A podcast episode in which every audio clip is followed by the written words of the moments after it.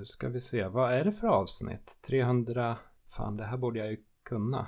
Du lyssnar på tredje gången gilt. Det är avsnitt minst 300. Eh, En bit över 300 skulle jag säga, med råge. Oj, du har eh, redan liksom eh, break, breakat räkningen. Alltså det finns, du har redan slagit i taket. Precis. Past 11 som i Spinal Tap. Jag har gått förbi 256 och nu har jag nått killscreenen Just det, nu bryr du dig inte längre. På något sätt. Eh, jag pratar idag med Jonas Högberg. Hej allihopa! Hej! Och hej Viktor! Hej Jonas! Dubbelhej från Viktor. Massor med hej. Ja. Eh, Du, du och jag poddade i avsnitt, det har jag faktiskt koll på, eh, 265. eh, Vilket var förra året. Och Mm. du var den allra sista gästen vi hade innan skiten träffade fläkten. Mm. Vi spelade in en, en podcast med dig i början av, i början av eh, mars. Och därefter så slog coronan till och sen blev man sittande hemma ett år. Just det, precis. Så att, eh, ja, ni passade på att få in det allra bästa. Precis. Och eh, sen så, ja, sprang jag runt och eh, smittade folk helt enkelt. Så att, eh, ja, that's pretty much it.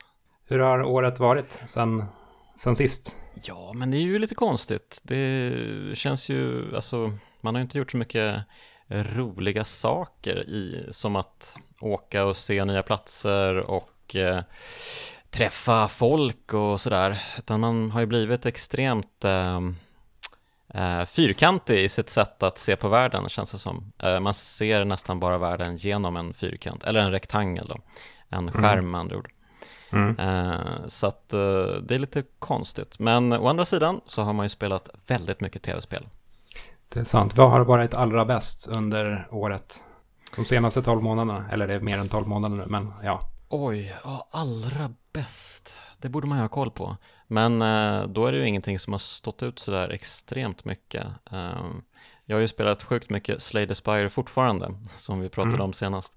Eh, men ehm, vad är det utöver det egentligen jag har spelat? Ehm, Jag måste säga att faktumet att vi snackade Slay the Spire förra avsnittet och att spelet Returnal har släppts nu har Ja. fått mig att förmodligen ganska orättvist liksom placera dig i det här roguelike-facket. Nu, nu tänker jag mig dig som förmodligen en av de främsta roguelike-kännarna eh, i, i landet. okej. Och detta enbart baserat på att du snackade Slay the Spire eh, första, eller förra gången vi snackades vid. Ja, just det. Som ju är en roguelike med eh, kort. Det är Ja. ja. Ja, absolut, men det är ju roguelike, så visst. Eh, jag har ju spelat en hel del Dead Cells mina dagar också, så att eh, lite kan jag väl om genren. Eh, kom du dig för att spela Hades? Hades? Ja, jo, absolut, men där, absolut, där har du ju ett kanonspel. Det var väl eh, säkert topp tre eh, förra året. Eh, Ja. Det är väl en sta- stark kandidat i alla fall till vad som var bäst sen sist. Ja, ja men absolut. Eh, De, eh, förutom att spelsystemet var fantastiskt så lyckades de ju otroligt nog pressa in en ganska schysst story i det där konceptet. eh, Mm. Som man liksom vaskade fram eh, gradvis på ett eh, väldigt eh, tillfredsställande sätt. Så att eh, de var ju, eh, det är helt klart deras eh, bästa spel. Heter de Super Giant Games? Mm. Ja, Precis. Precis, jag tyckte väl att Bastion var lite sådär och vad hette de andra spelen man gjorde? Ehm, det var något med en stort svärd också minns jag. Ja, tran, vad heter det? Transponder? Transpire? Ja, just det, något sånt ja. Ehm, jag var inte jätteförtjust i dem, men Hades var ju verkligen en fullträff. Det är ju otroligt bra. Mm. Innan vi går in på lite vem, vem du är och eh, lär känna dig bättre så jag vill bara dröja mig kvar lite vid hela den här roguelike grejen För det, det, du säger, det du säger, eller det, det du snackar nu om, om att Hades gör storyn så väldigt bra. Mm.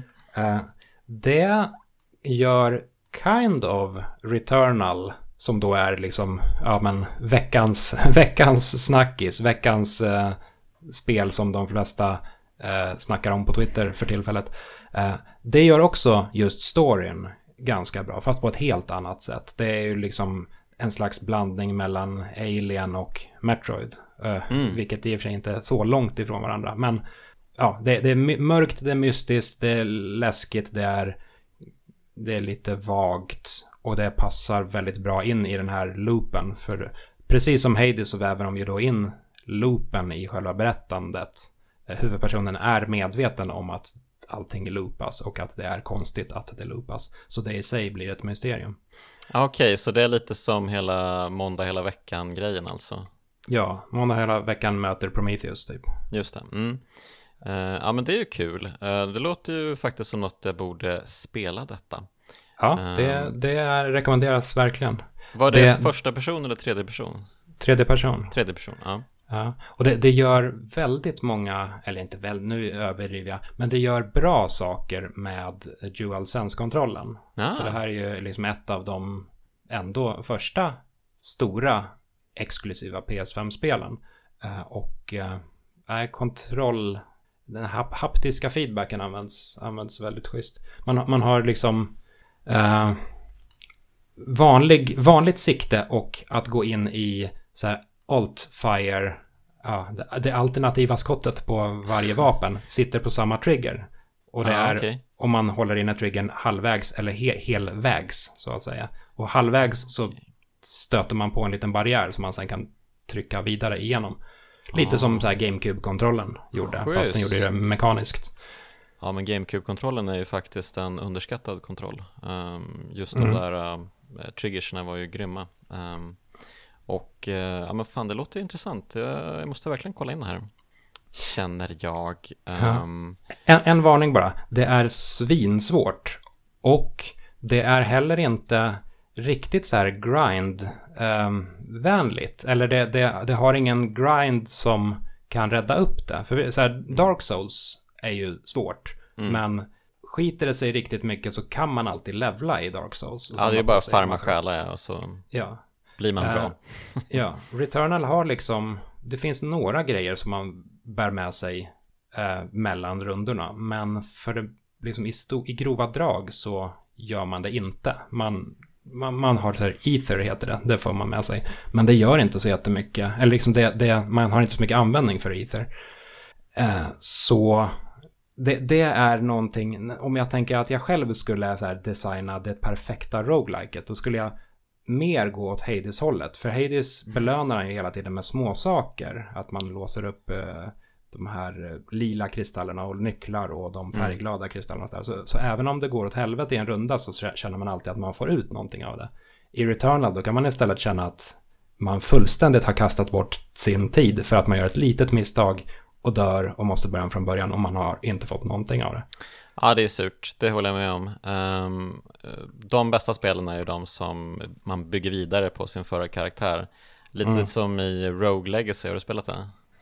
Eh, jag har inte spelat det själv men jag vet vilket det är. Man Precis, det är, spelar ättlingar va? Det är också, då gör de också en grej av det här att man Precis, man spelar de ättlingar som man var tidigare. Man, man får deras eh, specialförmågor och de muteras lite. Mm. Um, så det beror på, det är inte helt säkert att du får de förmågor du vill ha, men du får liksom en sorts um, eh, DNA-cocktail från dem som du liksom bygger vidare på. Mm. Um, och det är en väldigt schysst mekanik tycker jag. Um, men det är klart, Hades, där fanns det ju så många olika grejer man skulle liksom fylla. Um, du hade den där spegeln och liksom den här uh, restaurangen man sprang runt i och mm. köpte grejer. Och det kändes ju som att uh, alla karaktärer där också i hubbvärlden hade någonting på G. Nu är min katt mm. här och uh, jag... Gästpoddar. Ja, Härligt. Du, din katt har ju också eh, framträtt en hel del. Ja, just nu så håller han sig lugn. Vi får se hur länge det varar. Exakt. Ja, ja, men mm. eh, precis, så att eh, spännande. Jag får kolla in det här. Eh, vad heter det sa du? Uh, Returnal. Returnal. Det är som Eternal fast inte alls, eller uh, Eternal fast med R.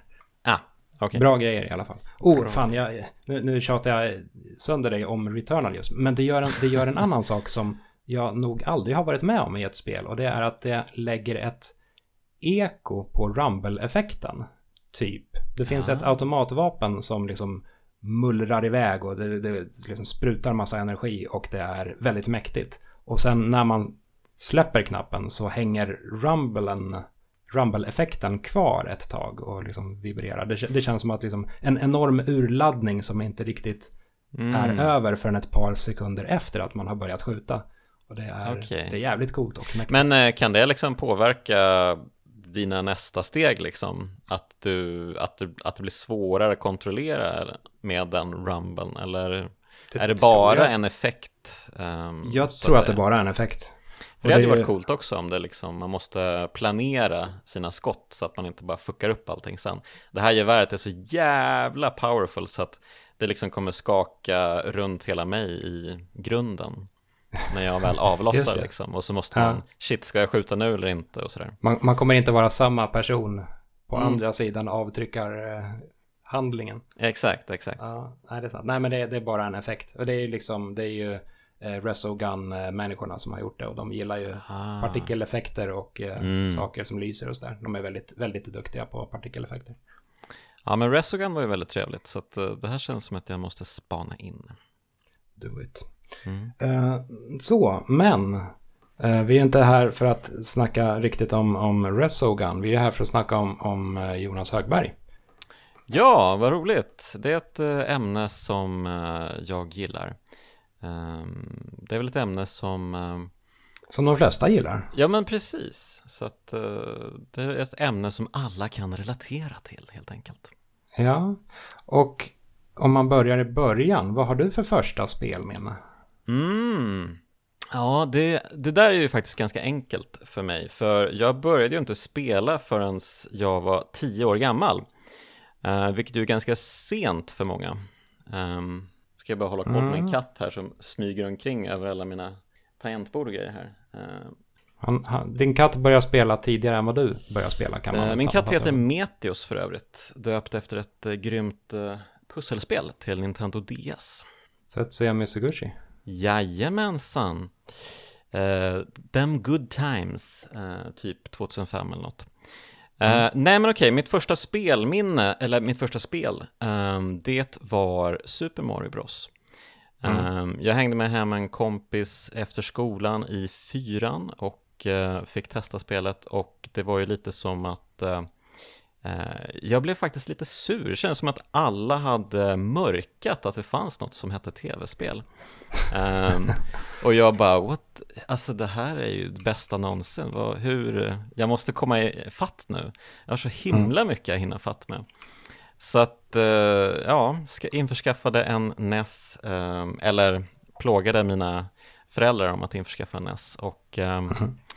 Ja, sen blev det i rask takt då en hel del eh, Nintendo-konsoler. Men det här, när kan det här ha varit?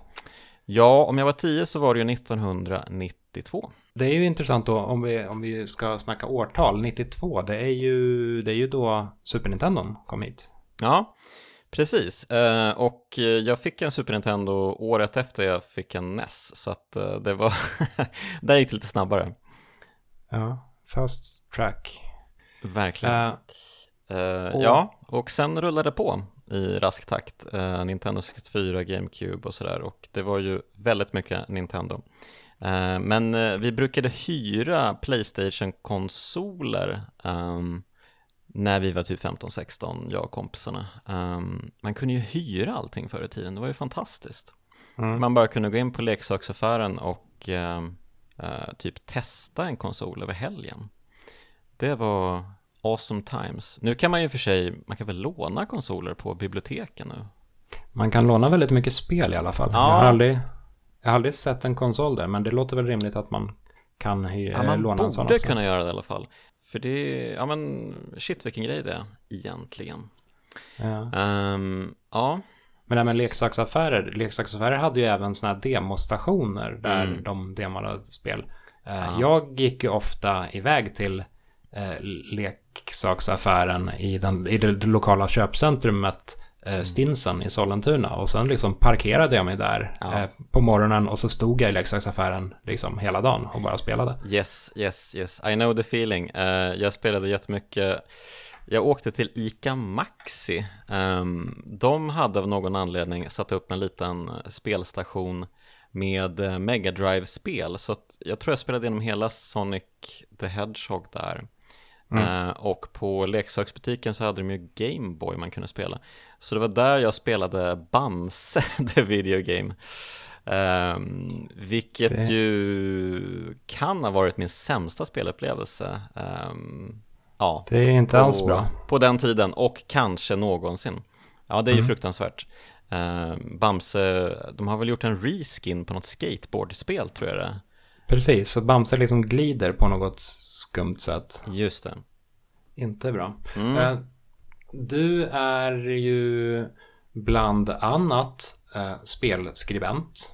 Mm. Eller spelrecensent, eller vad man nu vill kategorisera det som. Ja. du, du, har en YouTube-kanal nu för tiden där du recenserar spel. Ja, precis. Uh, jag, det, jag la ju av typ för några år sedan när Level la ner. Um, jag brukade ju skriva för den um, on some regular basis i alla fall. Uh, mm. Och dessförinnan så ja, var det ju en hel del för Aftonbladet, Superplay och allt möjligt sånt där. Uh, men ja, så jag blir liksom cold turkey, jag bara la av totalt. Um, så att, uh, men med tiden så har jag kommit att sakna det ganska mycket. Så att uh, jag tänkte, nej, nu ehm, får jag ta och hänga med the times och starta en mm. YouTube-kanal helt enkelt. Mm. Um, och det är ju mest recensioner där, men jag har väl lite planer på andra grejer i framtiden. det skulle vara kul att göra Um, reportage hos svenska spelstudios till exempel. Mm. Um, och sådana grejer. Men vi får se vad som dyker upp där. Ja, det, det, är lite samma anledning som jag poddar nu för tiden. Att det, det, är, det är ett sätt att uh, på något sätt hålla sig, klamra sig fast vid sina rötter som en gång i tiden spelskribent.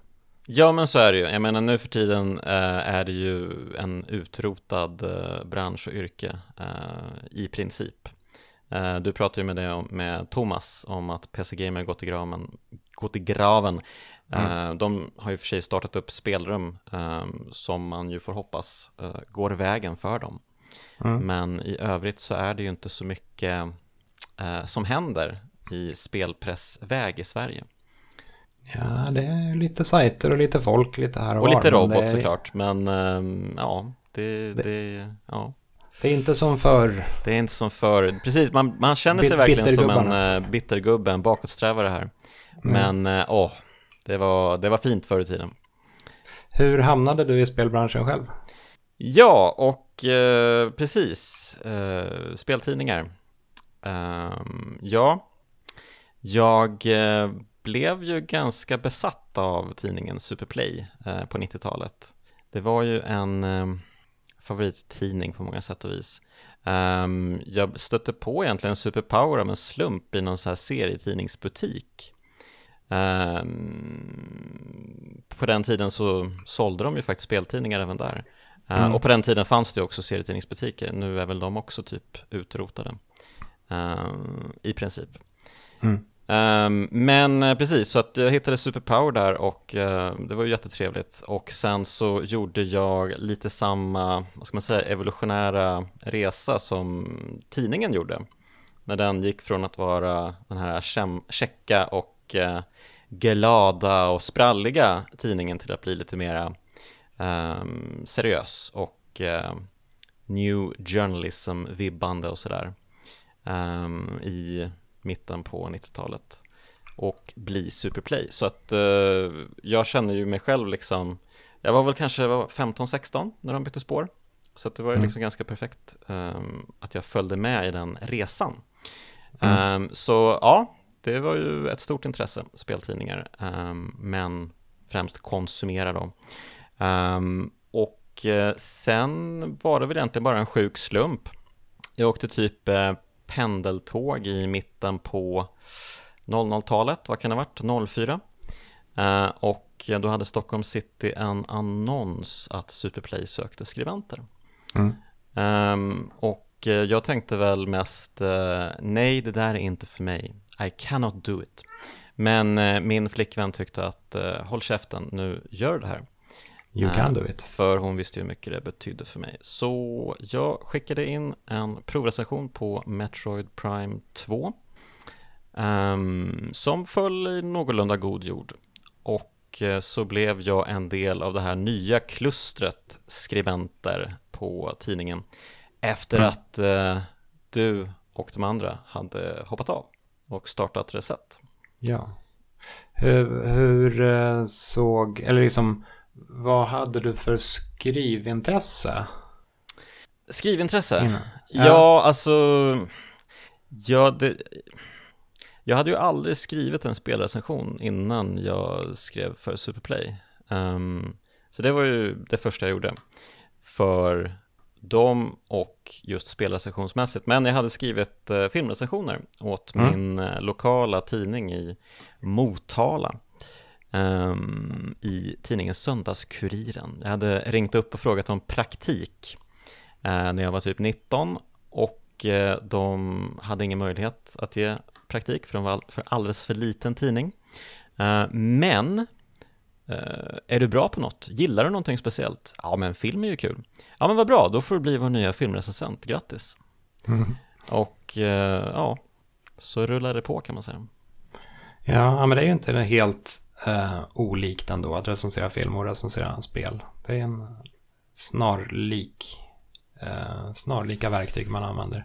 ändå. Ja. Eh, Kanske inte lika mycket prat om eh, narrativ och sånt eh, i spel. Det är ju väldigt mycket, eh, speciellt förr i tiden men när man läste speltidningar på 90-talet, allt det här, allting delades ju in i fack liksom. Och Mm. gör väl det på, i stor del fortfarande på många sätt.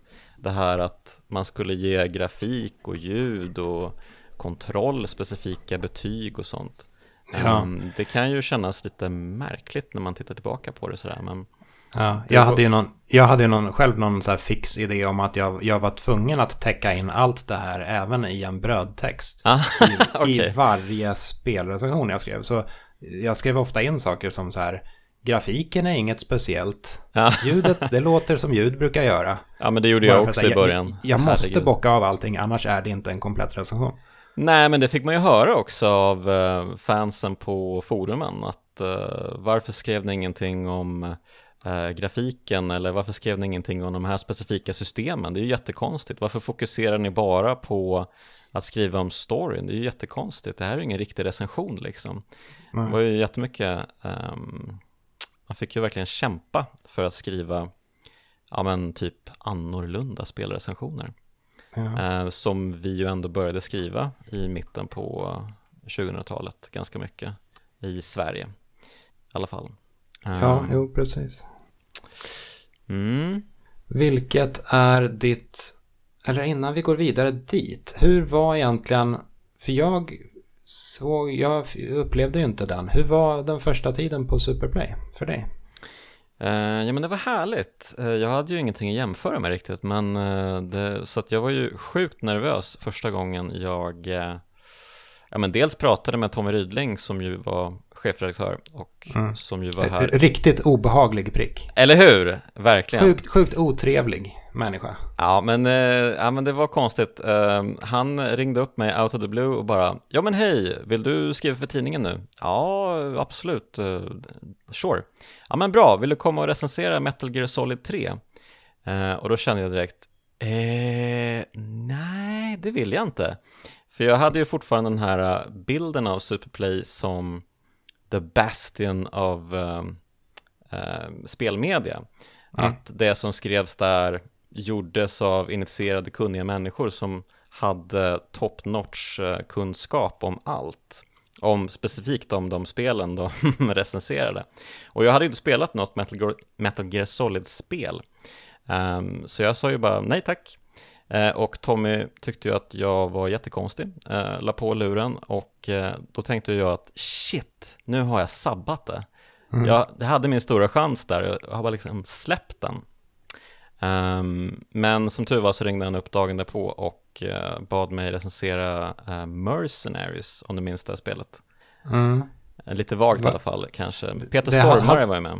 Ja, precis. Det hade någon svensk huvudperson Mm. av något slag som hette typ Gunnar eller någonting sånt. Exakt, och jag tror det utspelade sig i Nordkorea ehm, och man kunde typ lägga jättemycket sprängmedel på jättemycket bilar, man kunde stapla liksom enorma mängder bilar och spränga dem. Mm. Ehm, det var ganska kul. Så att, eh, nej men första tiden på Superplay den var mycket spännande. Um, specifikt ja. när, alltså den första batchen av skribenter blev ganska snabbt större.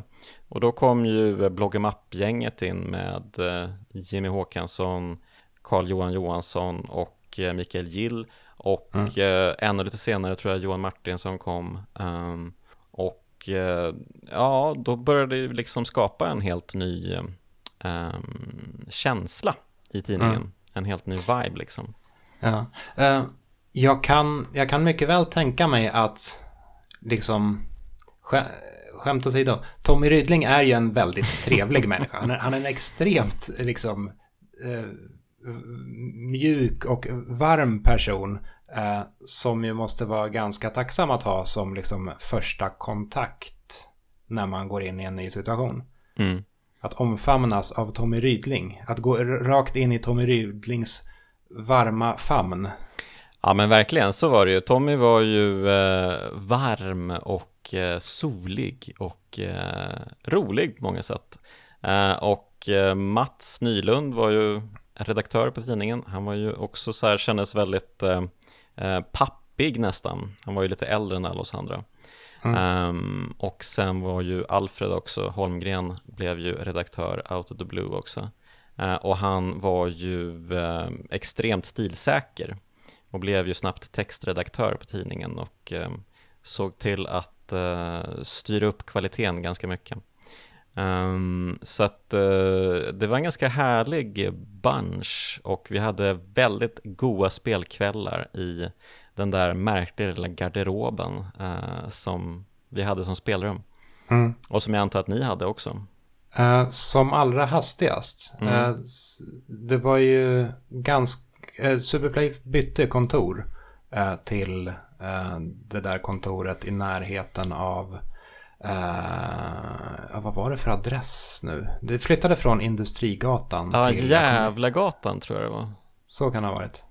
Uh, vi satt ju inte där speciellt länge, så jag, jag har inte jättestarka minnen av det. Men, men mm. ja, det fanns ett litet spelrum i alla fall. Ja, men precis. Det var ju mer som en garderob egentligen. Och uh, jag tror att de hade, hade de två tv-apparater där inne? Kan det ha varit så crazy? Att två stycken satt och spelade två olika spel. Rygg i rygg. Ja, det verkar ju konstigt. Uh, jag minns att vi, ja, ut, vi utökade lite senare med ett till spelrum, så vi hade två stycken sen. Um, vilket ju kändes otroligt lyxigt. Det kändes verkligen som att man var på väg upp i smöret där. Och strax därpå så uh, la de ner tidningen, så att uh, det var väl en då, sista rycket. Då kan man ju även dra paralleller till var eh, tidningen Level befann sig där och då. Då eller det var, jag vet inte om det klaffade exakt, men det var ju en period när vi satt i ett extremt litet kontor och hade ett kombinerat spelrum, hall och kök. Det var en enda liten unit. Okay. Så folk kom och ställde av sig skorna, lagade sina eh, nudlar eller sin ravioli och spelade typ eh, Rainbow Six inom eh, liksom ett par kvadratmeter. Men det låter ju faktiskt extremt mysigt. Um, det vore ju härligt om de kunde slänga in lite bord och stolar så man kunde sitta och skriva också samtidigt. Um, ja. Verkligen koncentrera allting på en och samma plats. Um, ja, nej men det var, det var fint. Vi hade ett uh, ordspråk, jag tror det var 77% skitbra som någon hade tryckt upp och uh, satt upp i spelrummet. Um, och det sammanfattade väl Superplay, den, den Superplay som jag jobbade på, ganska bra, tycker jag i alla fall. 77% skitbra. Varifrån kom det citatet? Uh, det minns jag faktiskt inte. Um, men uh, vi kände väl alla att uh, ja, så är det. Det låter spontant som att det kanske kan ha kläckts ur, jag bara gissar, ur någon form av eh, internskämt rörande betygsnyckeln. Ja men säkert, för den, den var vi ju på ganska mycket. Um, den och... var ju procentbaserad. Precis, sen gick vi väl ner till bara 1 till 10 tror jag. Det är i och för sig sant, det var 1 till 10 perioden. Ja, där. precis, men eh, det gick lite upp och ner. Sista numret av Superplay så hade vi ju alla olika betygsskalor som tidningen haft um, representerade i olika recensioner. Mm. Ehm, så det var ju både procentskalan, vanliga 1-10 och eh, har, har de haft någon annan variant? Jag minns inte. Nej, det är mest de, eller det, är- det är de två. Men eh, just det, precis. Det lägst rankade spelet någonsin, det måste väl vara det där Sagan om ringen-spelet som fick typ 5%. Fem av hundra. 5 av 100, precis. Inte Kanske ett med- jättebra spel. Kanske till och med var på Superpower-tiden. Ja. ja, jag kommer inte ihåg exakt vilket år. Ja, ja, ja. Jo, kanske Superpower. Men Mm. liksom de smälte ihop lite, de tidningarna. Ja, men precis. Jag tror i alla fall att det var Sagan om ringen till Super Nintendo. Mm. Ehm, ja, bestående minnen helt klart. Ehm, men eh, ja, så att jag absolut, jag saknar ju tiden på Superplay. Det var ändå bland den bästa tiden i mitt liv tror jag. Det var Mm. otroligt kul. Vilket är ditt bästa spelminne, liksom Superplay och Sido? Och mer fokus på spelspel? Mm. Ja, jag kan väl dra ett par kanske. Jag kan ju dra ett som är Superplay-relaterat. Mm. eh, först och främst. Och det var, ehm, jag och Tommy hade en liten tävling om att eh, klara banan Cloudy Heights på Donkey Kong Jungle Beat. Det här spelet man kontrollerade med bongotrummorna som släpptes till GameCube. Ehm, och där, den här banan då, Cloudy Heights, den gick att klara utan att nudda mark. Mm. Ehm, man befann sig uppe i molnen och man skulle fånga linor och hoppa på fiender och eh, det gick att ta sig hela vägen till mål ehm, bara genom att eh, få en enorm kombo eh, och träffa alla de här grejerna. Och det Mm. var ju sjukt svårt och det var ju såklart jag som avgick med den segern. Ehm, så det var ju starkt, måste jag säga, när jag gjorde det. Gratulerar i efterskott. Ja men tack, det är en av få sådana här äh, gamerbedrifter som jag är genuint stolt över. Ehm, att klara svåra spel och sånt, det har ju liksom alla gjort va. Men har alla klarat Cloudy Heights utan att nudda mark? Hmm, I don't know. Men äh, bästa spelminne överlag, det blir väl ändå när man tittar tillbaka på liksom barndomen och eh, ungdomstiden när spelen liksom vidgade vyerna för vad eh, underhållning kunde vara liksom. Mm. Ehm, Zelda Ocarina of Time var ju otroligt, i alla fall eh, första timmarna i spelet. Mm. Ehm, det var ju hela det här, eh, ehm, ja men du vet, hela fantasy-konceptet, man var ju, eller jag var i alla fall vråltorsk på fantasy vid det laget. Ehm, Mm. Läste ju otroliga mängder fantasyböcker. Ehm, så att faktiskt få spela ett fantasyspel ehm, som var så pass eh, indragande och ehm, ja, men, eh, det kändes ju verkligen som man var ett med Link helt plötsligt ehm, där och då. Så att det var ju sjukt stort. Men eh, annars, mitt kanske finaste spelminne är kanske ändå ehm, på, jag tror jag fyllde 11 Ehm, och det var precis efter att jag hade fått mitt första NES då. Eller första, mitt NES helt enkelt. Ehm, Och eh, det första paketet jag öppnade ehm, på presentutdelningen var Mega Man 3. Och eh, då sa eh, mina bröder och mina föräldrar att du får ett nytt paket för varje bana du klarar. Så nu sätter du dig och spelar Mega Man 3. Så det var ju helt sjukt, vilket incitament. Ehm, och Vad, vad framförallt, framförallt det faktum att alla förväntades ju titta på när man spelade, vilket ju inte alltid var en, ehm, eh, alltså något som hände egentligen. Man, man eh, fick ju spela, eller jag fick spela mest för mig själv på mitt eh, rum. Mm. Eh, Men här fick jag ju faktiskt visa upp mina skills och imponera på hela familjen. Och, Mega Man 3 är ju inte ett jättelätt spel ändå. Nej, men jag hade ju spelat Mega Man 2, ehm, så att jag var väl någorlunda liksom eh, adjusted till Mm. eh, den eh, spelstilen, den spelvärlden och ja, nej men eh, det gick ju vägen. Jag fick ju alla de paket jag, hade, jag kunde få, vilket väl var ytterligare åtta paket då, om man klarade åtta paket. åtta bossarna. Som, som innehöll då en, en magnet, en orm, det hade ju varit grymt. något hårt, Ja, precis. en snurra. Mm, ja, men det måste ju tagit minst hela kvällen. Ehm, ja, härligt. Good times. Nice. Det du säger här om att eh, spelupplevelser ofta var eh, större och mer magiska när man var barn. Det, det är ju någonting som, eh, som de flesta som börjar komma upp i åldrarna lite kan relatera till. Eh, jag själv inte minst. Eh, jag, jag körde lite R-Type Final 2 häromdagen. Vilket ju alltså då är en, eh, ja, det, det senaste R-Type-spelet helt enkelt. Och jag, det, det spelet av det jag har spelat hittills är väl, det är inget speciellt alls. Uh, ett rätt med-spel. uh, eh, än så länge. Men jag, jag kände att jag, jag blev nästan lite så här gråtmild över bara att, att återse en speciell typ av fiende. Det finns en fiende som ser ut lite halvt som en så här flygande pansarvagn som åker runt. Och då tänkte jag tillbaka då på första gången jag spelade Super R-Type, vilket var ett av de första spelen jag överhuvudtaget upplevde på Super Nintendo back in the days. Eh, och så tog det mig tillbaka till någon liten konstig nostalgitripp. Ja, men det, det är ju oftast eh, de där, att- ska man säga, taktila minnena ehm, som drabbar en hårdast.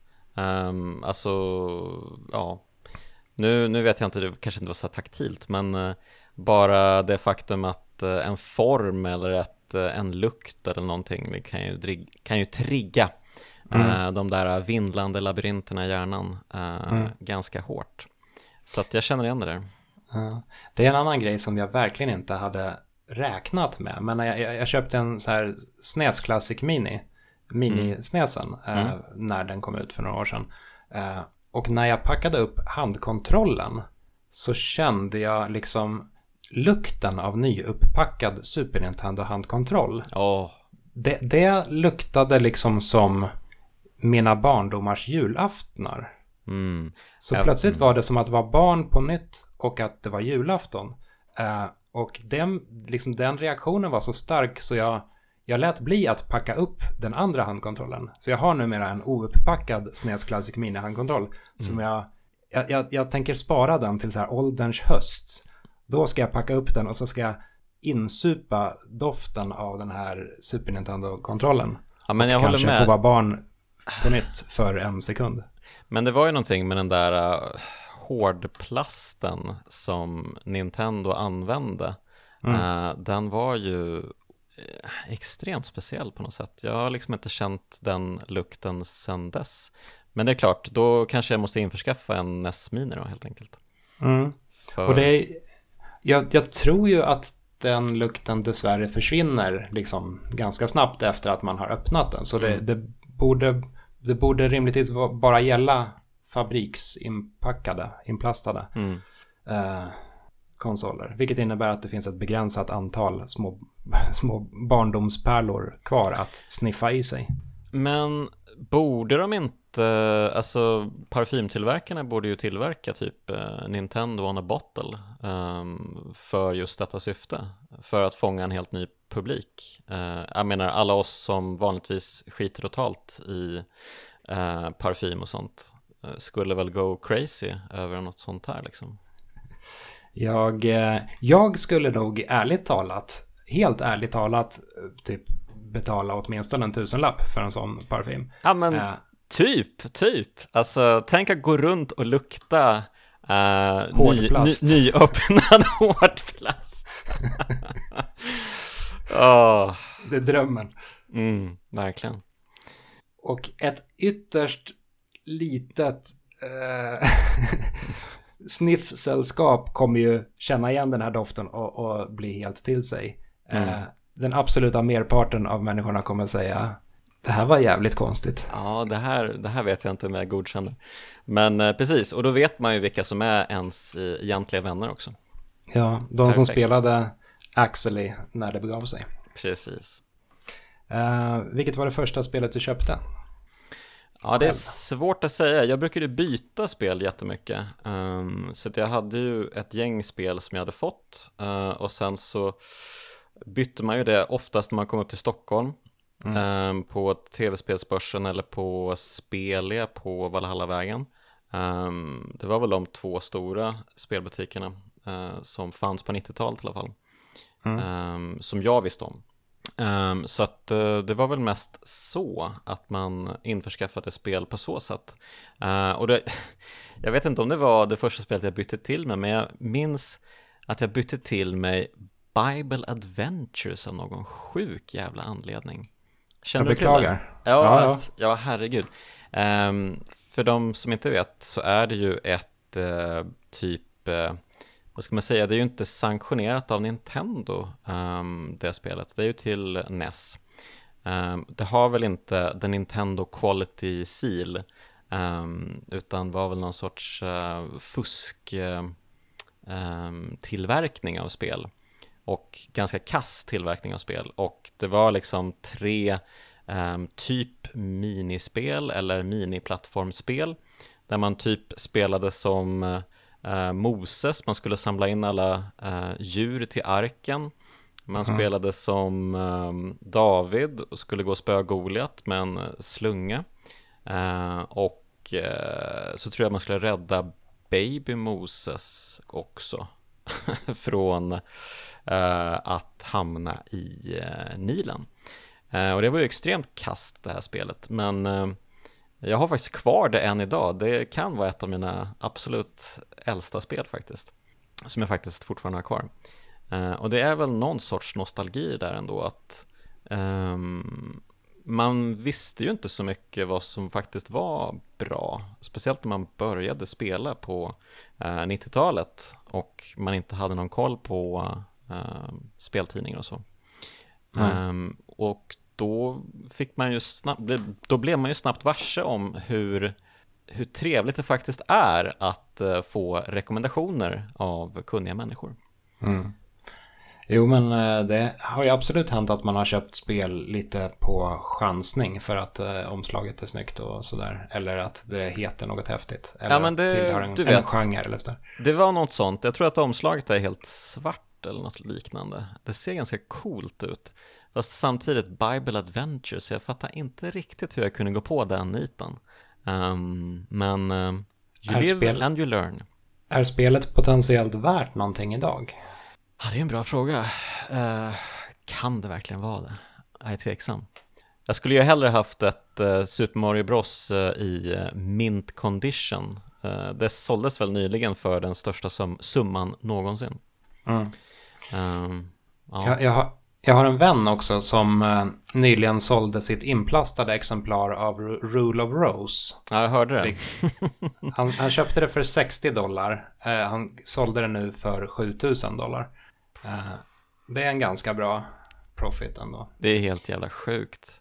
Oh, Men då, ja, mm. då, då har han även då skickat in det på bedömning. Det, det verkar ju vara grejen att göra om man säljer, säljer iväg lite dyrare spel. Att man, man ah. får liksom certifierat att, eh, liksom vilket skick spelet befinner sig i och sådär. Eh, och hans spel liksom graderades eh, till vad det nu var, A eller A plus eller så. Det var mm.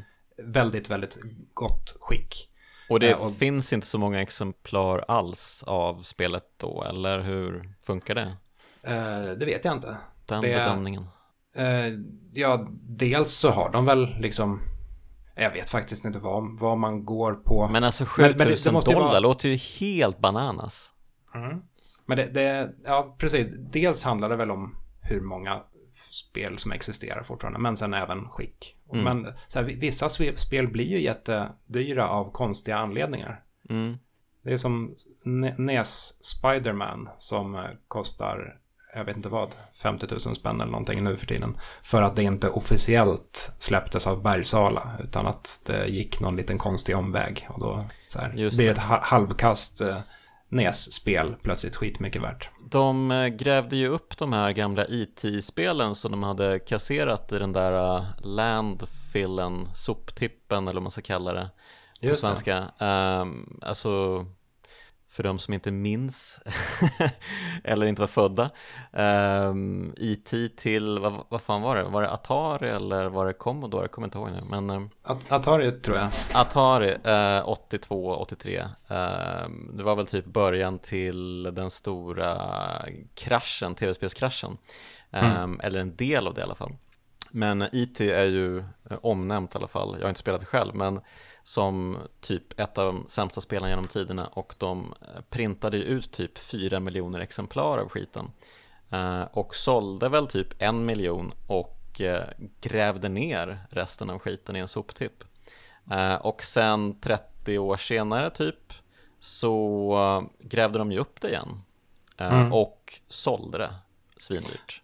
Ja, och så, sålde dessutom tillsammans med små behållare av sand också. Ah, just som har mm. tillhört den lilla ökengropen det låg Ja, så det är väl ett tips då till eh, alla där ute att uh, köpa ett skitspel, gräva ner det uh, någonstans där solen inte når det och sedan uh, mysa med pengar om 50 år kanske. Om du fick göra en ny del i en existerande spelserie, vilken skulle du välja och vad skulle du i så fall göra med den? Ja, oh, det där är ju en fråga. Um, alltså, en ny del i en existerande spelserie. Um, Unlimited power. Ja, alltså, jag tänker, ska man svara något typ Final Fantasy, där spelen kan vara lite vad som helst nästan? Uh, där det bara hittar på något nytt. Um, där man inte liksom är, uh, där man inte behöver tänka på det som funnits förut egentligen. Eller ska man tänka spelserier som faktiskt uh, bygger vidare på fundament och sådär? Oavsett vilket så hänger det ju lite på att man faktiskt har någon, har någon idé.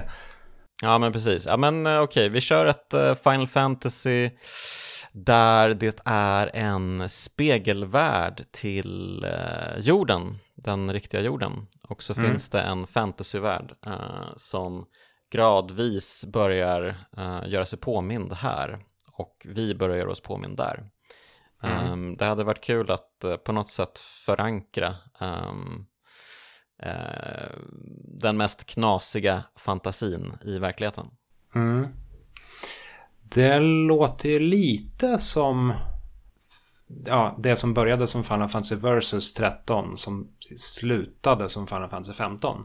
För det var ju ett mm. lite mer eh, verklighetsanknutet Final Fantasy, även om det liksom kukade ur i vanlig Final Fantasy-ordning i slutändan. Men, men det, det kändes ju lite mer stad, bilar. Ja, jo absolut. Men det, jag hade ju inte velat ha det i så fall. Då hade jag velat ha någon så här klassisk typ Final Fantasy 6 eller 7. Um, ehm, parat med uh, vår verklighet. Um, och uh, Final, Fan Final, Fantasy möter Silent Hill fast på ett trevligt sätt. Ja, men det låter ju som en jättebra... Um, ja, vi köper den. Vi köper den. Ja, ja. Det, det går säkert att ordna. Ja, men sätt. just det också genre-mashups, det skulle vara kul att se mer av i spelvärlden. Um, jag tycker att man håller sig lite för mycket till uh, det är så inrutat allting. Uh, det här är mm. plattformsspel, det här är ett rollspel och sådär. Uh, det hade varit kul med något som bara goes crazy bananas. Mm. Eh, jag gillade det här Henry Hatsworth and the Puzzling Adventure som kom till Nintendo DS. Mm. Um, där det var liksom två spel i ett. Uh, du spelade plattformsspel på den övre skärmen och uh, samtidigt så fanns det pusselspel på den nedre skärmen som mm. båda påverkade varandra. Mm. och det var ju ett asgrymt koncept um, som fan, det hade ju, man, man hade kunnat göra så många coola grejer med att baka in um, genre och liksom mixa dem liksom. Mm. Finns det några genrer som passar extra bra ihop tro? Uh, ja, fast det, det, kanske inte ska passa extra bra ihop. Det kanske ska vara helt uh, fucked up eller konstigt. Roligare uh, om det, ja okej. Okay. Ja men precis, ett lite gulligt plattformsspel med eh, skräckelement kanske. Eller... Um... Racing plus fiske. Ja, ja men precis. Fisket i Zelda-spelen har ju alltid varit uh, trevligt. Um, kanske... Ra Racing plus fiske låter i och för sig lite, slog det mig. Inte helt uh, olikt, uh, vad heter det, skidskytte. Ja, just man, det. Man, man, är snabb och sen stannar man och sen måste man fokusera ett tag. Och sen är man snabb igen och sen så. Så, Precis. Ja, eller som det här flipperspelet Odama, eh, som ju dels var strategispel eh, i feodal miljö, eh, men man använde sig av en gigantisk flipperkula. Mm. ja. Flipper, flipperspel överlag går ju att kombinera in i saker och ting. Eh, Jockers Island Express är ju ett annat utmärkt flipper, äh, utmärkt flipper-hybrid. Precis, det är, det är Grymt spel. Metroid plus flipper då, i en skitmysig värld. Mm. Ja men verkligen, det, det håller jag med om, det är ett fantastiskt spel. Gärna ett, uh, en uppföljare på det. Yes please. Uh, vilket spel har fått dig att slänga handkontrollen i väggen? Ja, alltså den här frågan har jag riktigt all, har jag aldrig riktigt förstått. Uh, jag, jag skulle ju aldrig få för mig att uh, skada avsändaren. Alltså spelet jag spelar. Mm. Jag skadar ju mig själv. Um, det här blev mörkt. Ja, ja verkligen.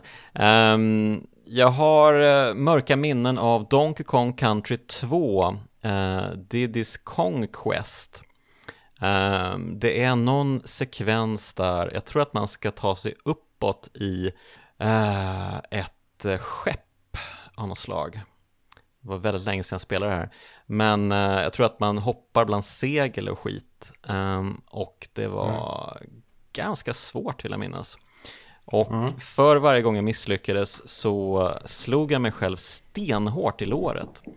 Och eh, det är lite oklart om det är det som orsakat det, men jag har noterat på äldre dagar att jag har en spricka i låret på ungefär den platsen.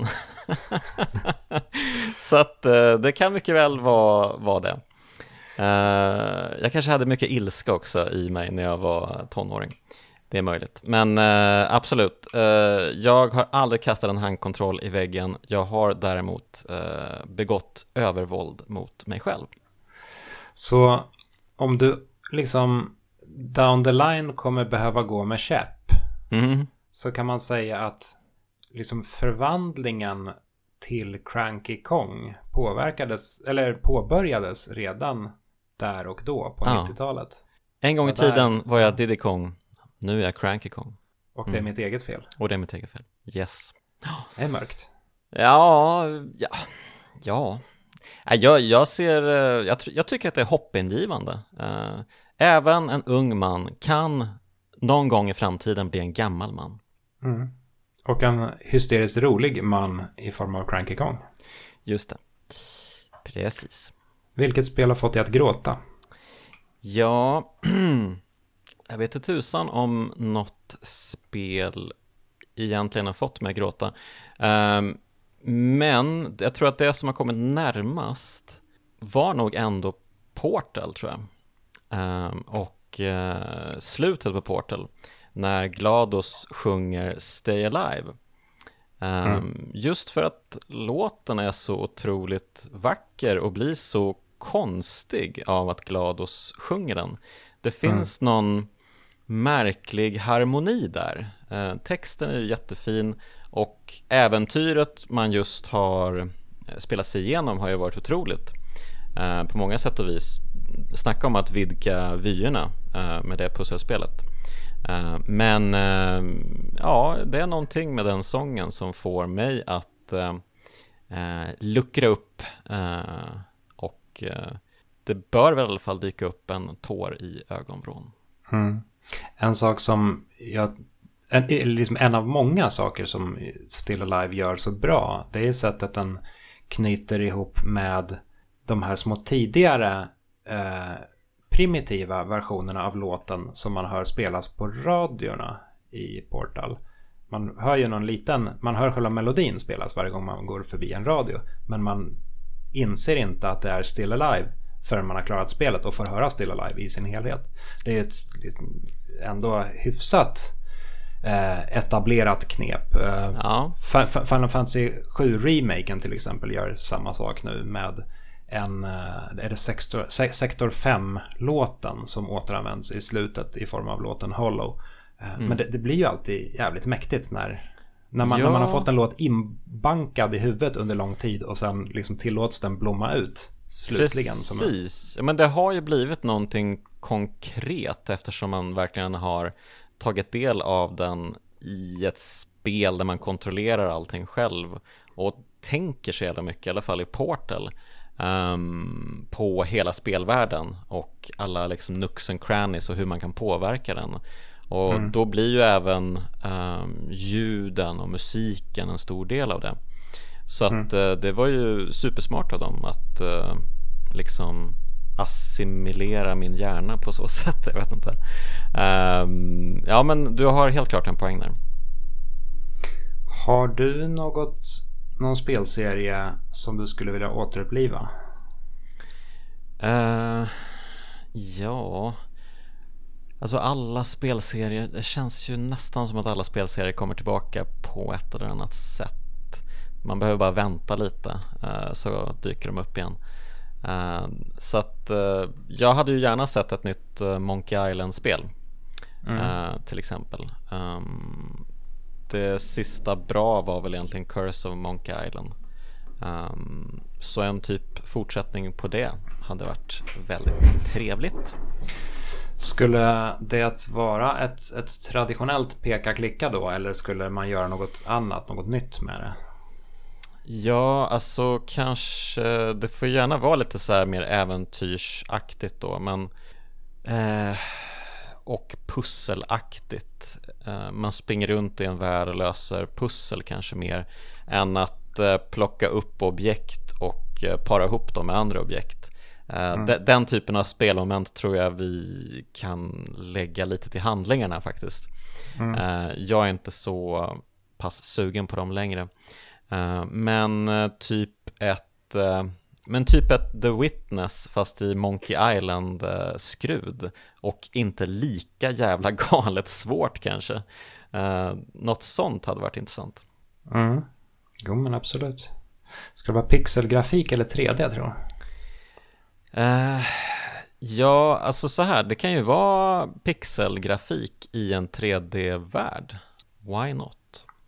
Typ, Eller hädar jag bara av att föreslå detta? Nej, man får göra vad man vill med spelgrafik. Men eh, snackar du typ vo- voxlar nu? Eller snackar du eh, så här 2,5D?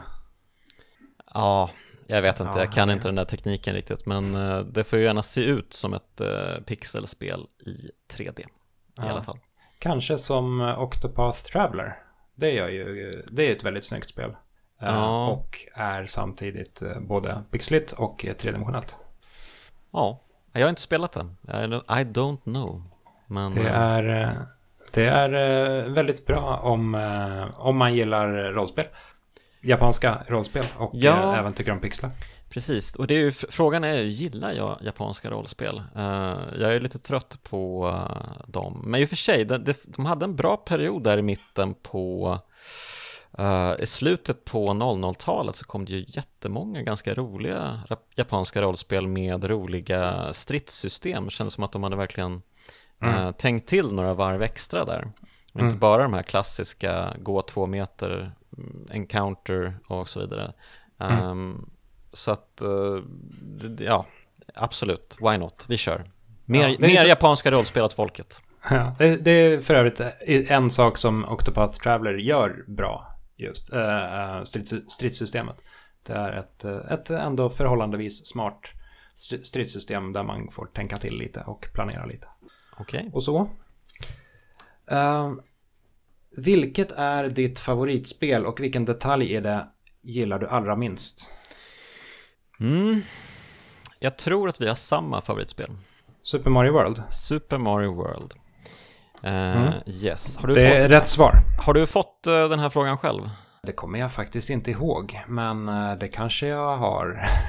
Vad fan vad, svarade jag vad då? svarade du på detaljen då? Ja, alltså det är ju du som är gäst här. Ja, men det här borde ju du ha koll på om det är ditt favoritspel. Ja, du kommer bara sno mitt svar här känner jag. Nej, men okej, jag, jag, kan, jag, kan, jag kan säga som så att jag tycker att bossstriden mot Bowser hade kunnat vara fetare. Mm. Eh, Så eh, visst, den kan de eh, twin- twinka lite. Överlag kanske man kunde göra bättre bossstrider genom hela spelet. Absolut, det håller jag med om. Bossarna är ju liksom, med undantag för Ludvig då som är eh, mellan, mi- mitt i så är bossarna bara liksom kloner av varandra. Ja, Eller precis. liksom par. Vi har tre stycken par, sen har vi Ludvig och sen har vi Bowser. Och sen har vi Resnor som Precis, men det var väl liksom en vedertagen approach på den tiden att man kunde reskinna bossar ganska lätt och få mer värde. Mm. Ehm, tyvärr, det hade ju varit kul att se ehm, ja, men helt nya strider varje gång. Mm. Märkligt, jag har faktiskt aldrig tänkt på det. Men nu när du säger det. Du, du, har, du har fått mig att tycka lite mindre om Super Mario World. Nej, vad är detta? Nu känner jag mig som en hemsk människa.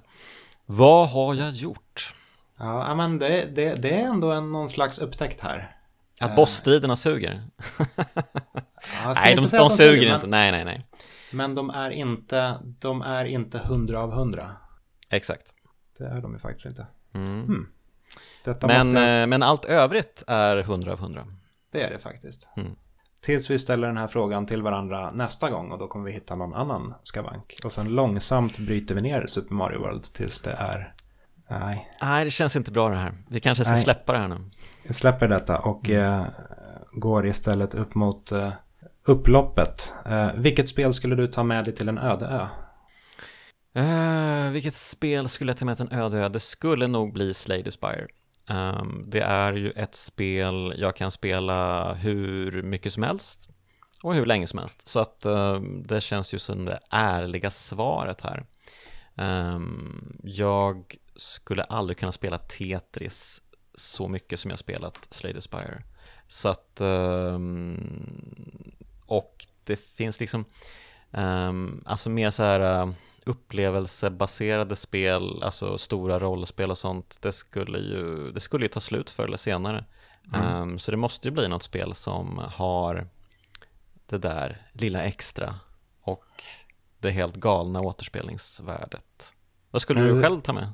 Eh, ja, jag skulle nog kanske luta åt Tetris. Mm. Eventuellt Puyo Puyo Tetris 2 för att eh, komma Ja, runt reglerna lite och få med två spel. Eh, men lite, liksom, nu, nu har vi gått hela varvet runt och är tillbaka i Slay the Spire och hela roguelike-diskussionen här. Så det, Ja, det, det känns ju, känns ju som en, ett fint sätt att eh, sluta någon slags cirkel. Men du, en Men- fråga jag inte fick som jag faktiskt vill svara på, det här bästa spelmusiken.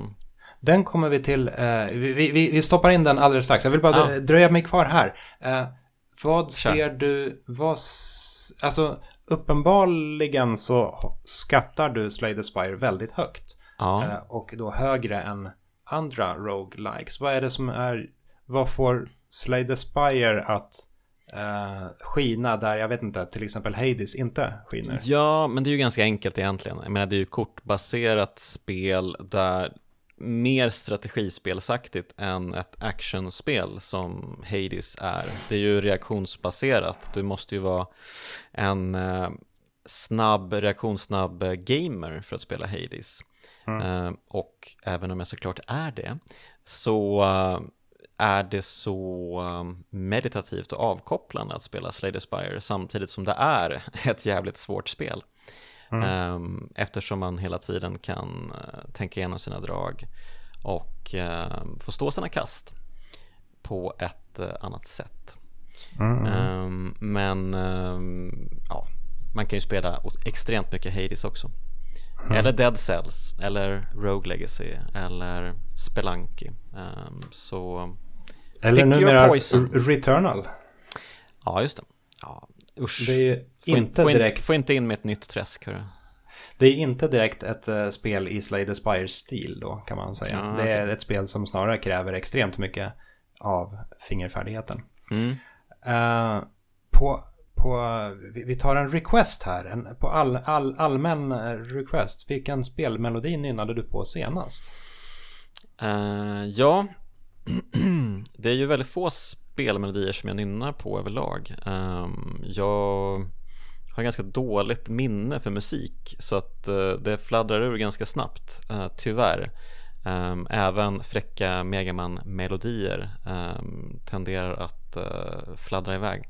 Men um, en melodi som jag alltid återkommer till, konstigt nog, är det lilla, lilla rummet innan bossstriderna i Killer 7. Mm. har du spelat den? Jag har faktiskt aldrig gjort det. Det kan jag rekommendera att göra. det är ju ett ganska urballat spel på många sätt. Och... Ja. Jag, jag, har, jag har länge väntat på en HD-remake som liksom aldrig riktigt dyker upp.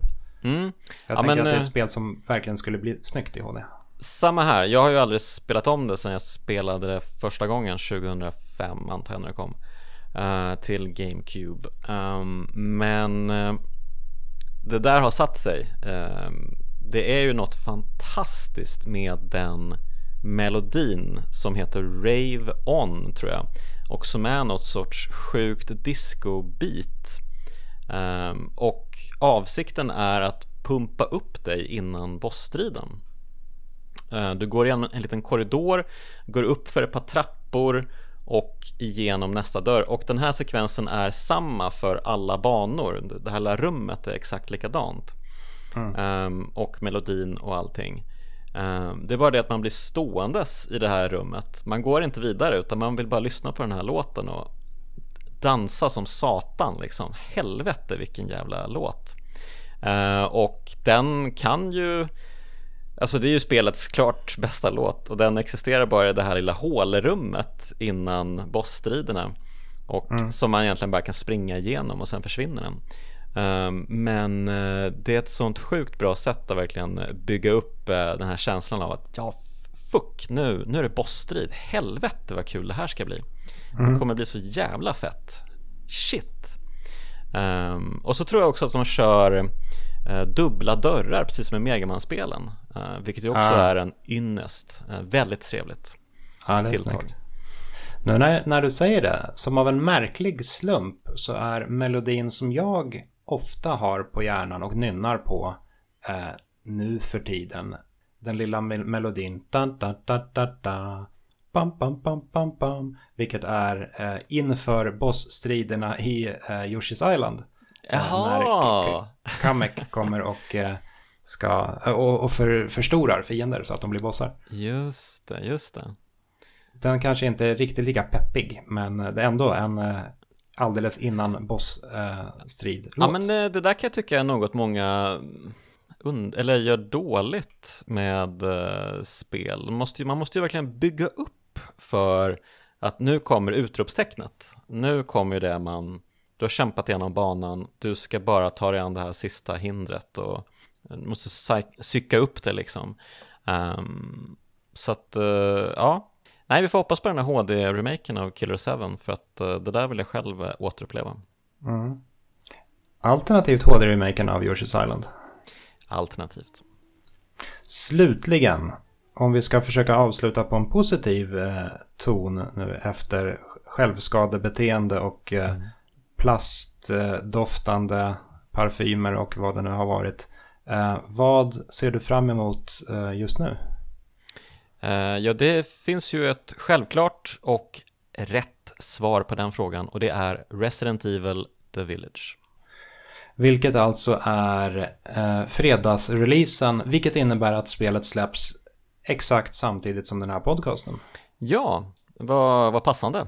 Så alla som lyssnar kan eh, helt enkelt eh, slänga ifrån sig sina lurar och eh, bara kasta sig på eh, första bästa eh, online-sajt. Eh, För man går ju såklart inte till butiken och köper spel längre, det vet ni ju. Det är corona. Ha, har du eh, kört demoversionerna?